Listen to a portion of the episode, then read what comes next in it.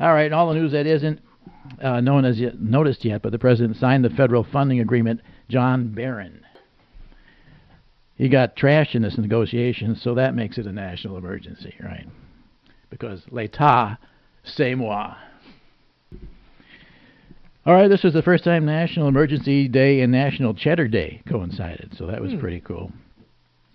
Had Kanye showered Trump with roses and Kenny G, this all would not have happened. If I might editorialize, if you're building a classic vanity project, your pyramid, your coliseum, your palace, you need to go all the way, not the chicken shit, henny penny, piecemeal, low bid Trump way. This does not necessarily reflect the feelings of a House of Guys own. Uh, here's what you get for $8 billion in change. This is the Save Big Money at Menards wall. All right, so anyhow, it can build like a half a wall or, a quarter of a wall. Hopefully, it'll just reach short of the monarch sanctuary or the butterfly sanctuary. Hope Oh, yeah. I thought for sure that he was going to take the money out of Medicaid, so I'm not feeling as bad as I might have otherwise. Of course, this whole thing will enter the language as in, honey, don't make a national emergency out of it. You know, replace federal crime. Remember federal crime? No one says that anymore, do they? All right, after Trump boasts you have to be able to climb Mount Everest to scale my wall, a caravan of Sherpas was seen heading up the Mexican Gulf Coast towards El Paso. Uh, the final uh, heartbreaking words of Mars rover.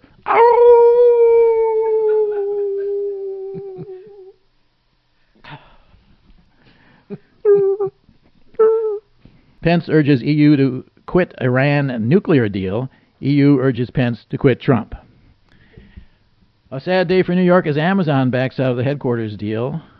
So, uh, Mr. Uh, Bezos, I'd like to say we have a ready to go 20 million square feet office space in a sauerkraut field in Mount Pleasant, Wisconsin, that Foxconn is dying to unload, and uh, we'll subdivide. So, and if you don't want to do it, Mr. Bezos, well, I have some pictures of you. That definitely you don't want to come out. He doesn't care. Not just dick pictures, but dick pictures with an inches scale. Former Massachusetts Governor Bill Weld announces his plan to challenge President Trump for the Republican nomination. So let's see now. Call him Bad Weld, Tuesday Weld, All Welds that ends Weld. Any others? What? Orson Weld. That's a good one. Salacious new book says homosexuality is rampant in the Vatican, and frankly, there's not a lot of other options. Uh, the Trump medical report comes out surprisingly as nonfiction. This may be the first medical report Mr. Trump hasn't written himself. Maybe. So he's an unusually fit, clinically obese 72 year old with heart disease and a cholesterol counts that looks much better for being redacted. And the footnote you don't usually see in medical reports the patient should remain incredibly healthy throughout his term of office. So basically, he has 24 months to live.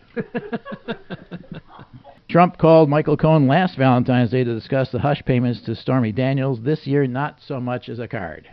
Brexit is just about down to fucks it. Judge says a chicken lays, Manafort lies. A cannabis smoker enters an abandoned house in Houston, finds a tiger. That's some good shit. The FDA warns dietary supplement sellers to stop claiming their powders and pills can cure Alzheimer's. And God, I wish I could remember the name of the supplement that cured mine. But uh, it restored my vigor, vitality, and a full head of healthy, if fluorescent, yellow hair.